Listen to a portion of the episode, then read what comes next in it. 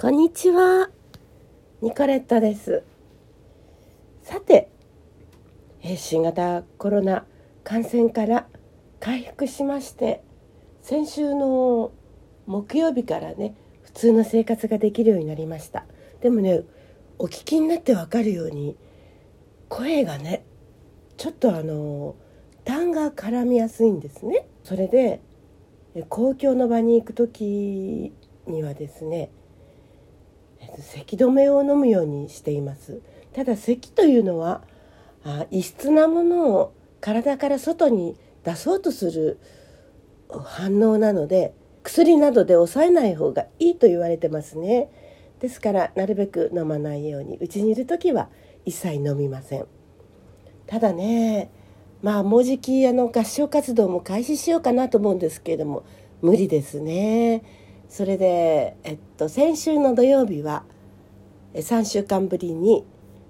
教会の聖歌隊の奉仕がありました。ちょうど教会のミサが3週間中止でしたので、まあ、ちょうど良かったんですけれどもで、えー歌ってみようかなと思ったんですけれどもやっぱりもう痰が絡んじゃってあとね鼻がねもともと私鼻声なんですけれどももっともっと鼻声になってしまって鼻が開通しないんですね。なんとなく気分が悪いんです。鼻から声が出てるような感じがしてね。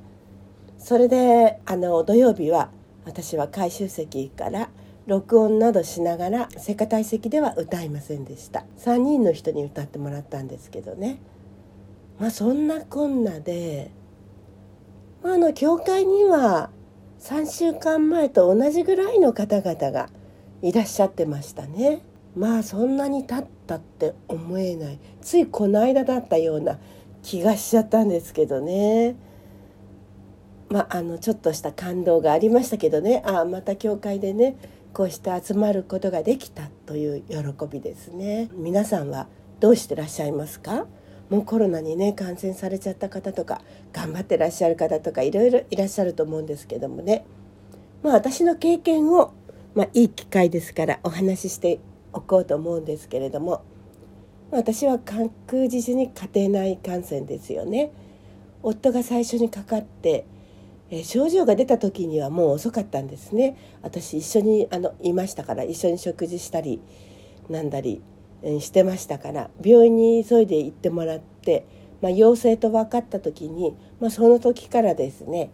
あのお互いにマスクをして部屋も別々にして、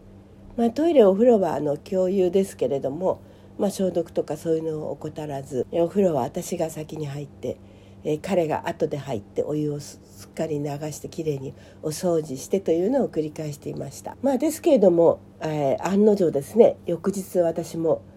本当微熱なんですけれどもまあ普段ね平熱が低いですから7度ぐらいあってもあちょっと熱があるかなっていう気がするんですよねそして喉がね少し若干です。ヒリヒリした。あーこれはねやられたかなと思いまして。それで日曜日はねクリニックがお休みですので月曜日に近所のところをね電話かけまくってようやくあの診察 OK ですと。夕方から特別な枠で、えー拝見しますということでですね。夕方出かけていってでもねあの歩いてですよ。なるべく人に 接触しないように、ええ、あの人とすれ違う時は息を止めて。それでクリニックに出かけていきました。そして、まあ、早速ねあの鼻の奥にあの綿棒を刺してこれ痛いんですよね。痛い痛いなんて私すぐ騒いじゃうもんですから。じゃあやめときますか？なんてお医者さんに言われて。いやいやいややめちゃやめないでくださいと言って。まああの抗原検査でしたけれどもでもはっきりとあの赤いラインが陽性のところに出ましたのでね。あ陽性ですね。ということになりまして。いやなんとなくほっとしましたよ。かからないに越したことはないんですけれどもかからないで濃厚接触者ってなると私の夫が10日後にもう自宅療養が済みますね。その最後の自宅療養の日からさらに10日間うちで療養しなきゃならないんですよ。それだったらかかっちゃった方がいいじゃないって思いました。こういう考え方は良くないって言われそうですけれども1日違いでかかりましたのでもう療養期間っていうのは1日か2日の違いでした。それで私先週の水曜日にその期間が済んだんですけどね。で今申し上げたように喉の調子が少し悪い。そして鼻が詰まる。でもこれはいつもの風邪ひきの状態と同じです。でもね普通風邪ですと10日ぐらいでだいたい良くなるんですけど、まあ、長引いて2週間ですね。だからまあもうそろそろ完全に治ってもいいかな？なんて思っているんですけれどもねまあ私も心臓など検査してもらったりしたことがあるので心臓のチクチクとかですね息切れとかですねそういうのにはあの注意をしています。あのすぐにね接触アプリであの陽性登録をしようと思ったらですねこれができないんですよ。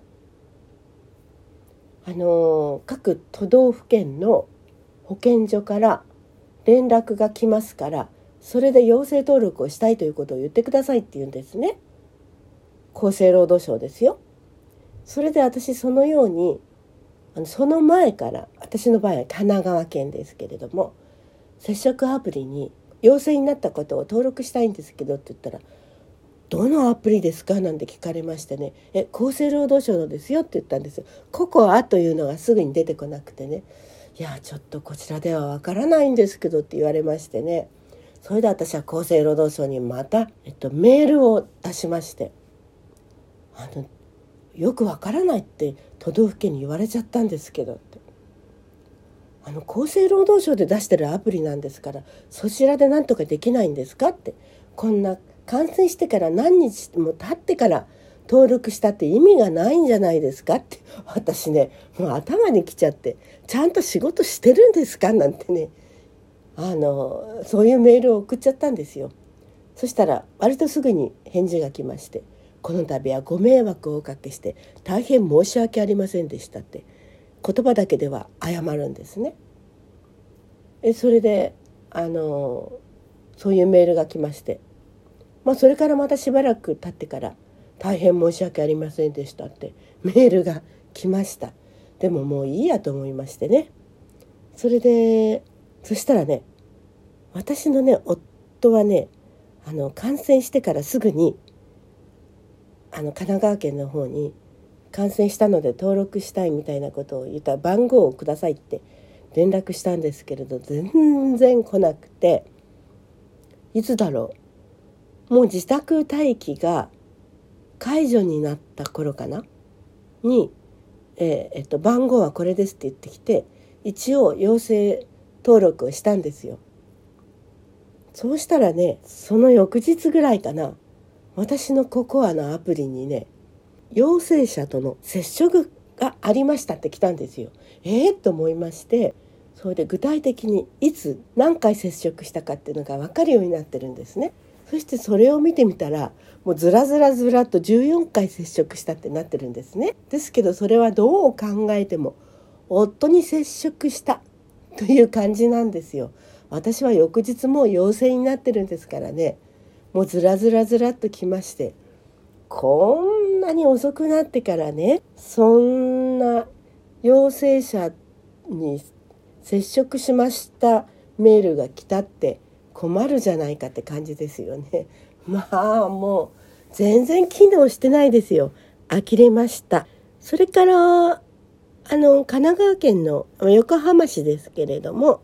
保健所の方はねとても親切で、えー、感染してから2回ぐらい電話がかかってきましてあとは全部もうあのメールでね LINE で全て終わっちゃうんですけれども電話してきてそれでどうですか?」と「食料のお配布を希望しますか?」って言われたので一応ね買い物に行けないので「じゃあお願いします」と言ってお願いしましたら4日後ぐらいかなにあの来ました夫と私申請した日が違うので日にちが違うんですけれどもね中身は同じです まあちょっとものによってはねすぐには使わないものとかねいろいろありましたけれどもあの外に出て行かれないわけですから特に一人暮らしの人は助かるんじゃないですか？えまあ以上ですね。この度はね大変貴重な体験をいたしました。でも感染しないに越したことはないので皆さん気をつけましょうね。ワクチンのことは現在考え中です。いろいろありますからね。ではニコレットでした。ごきげんよう。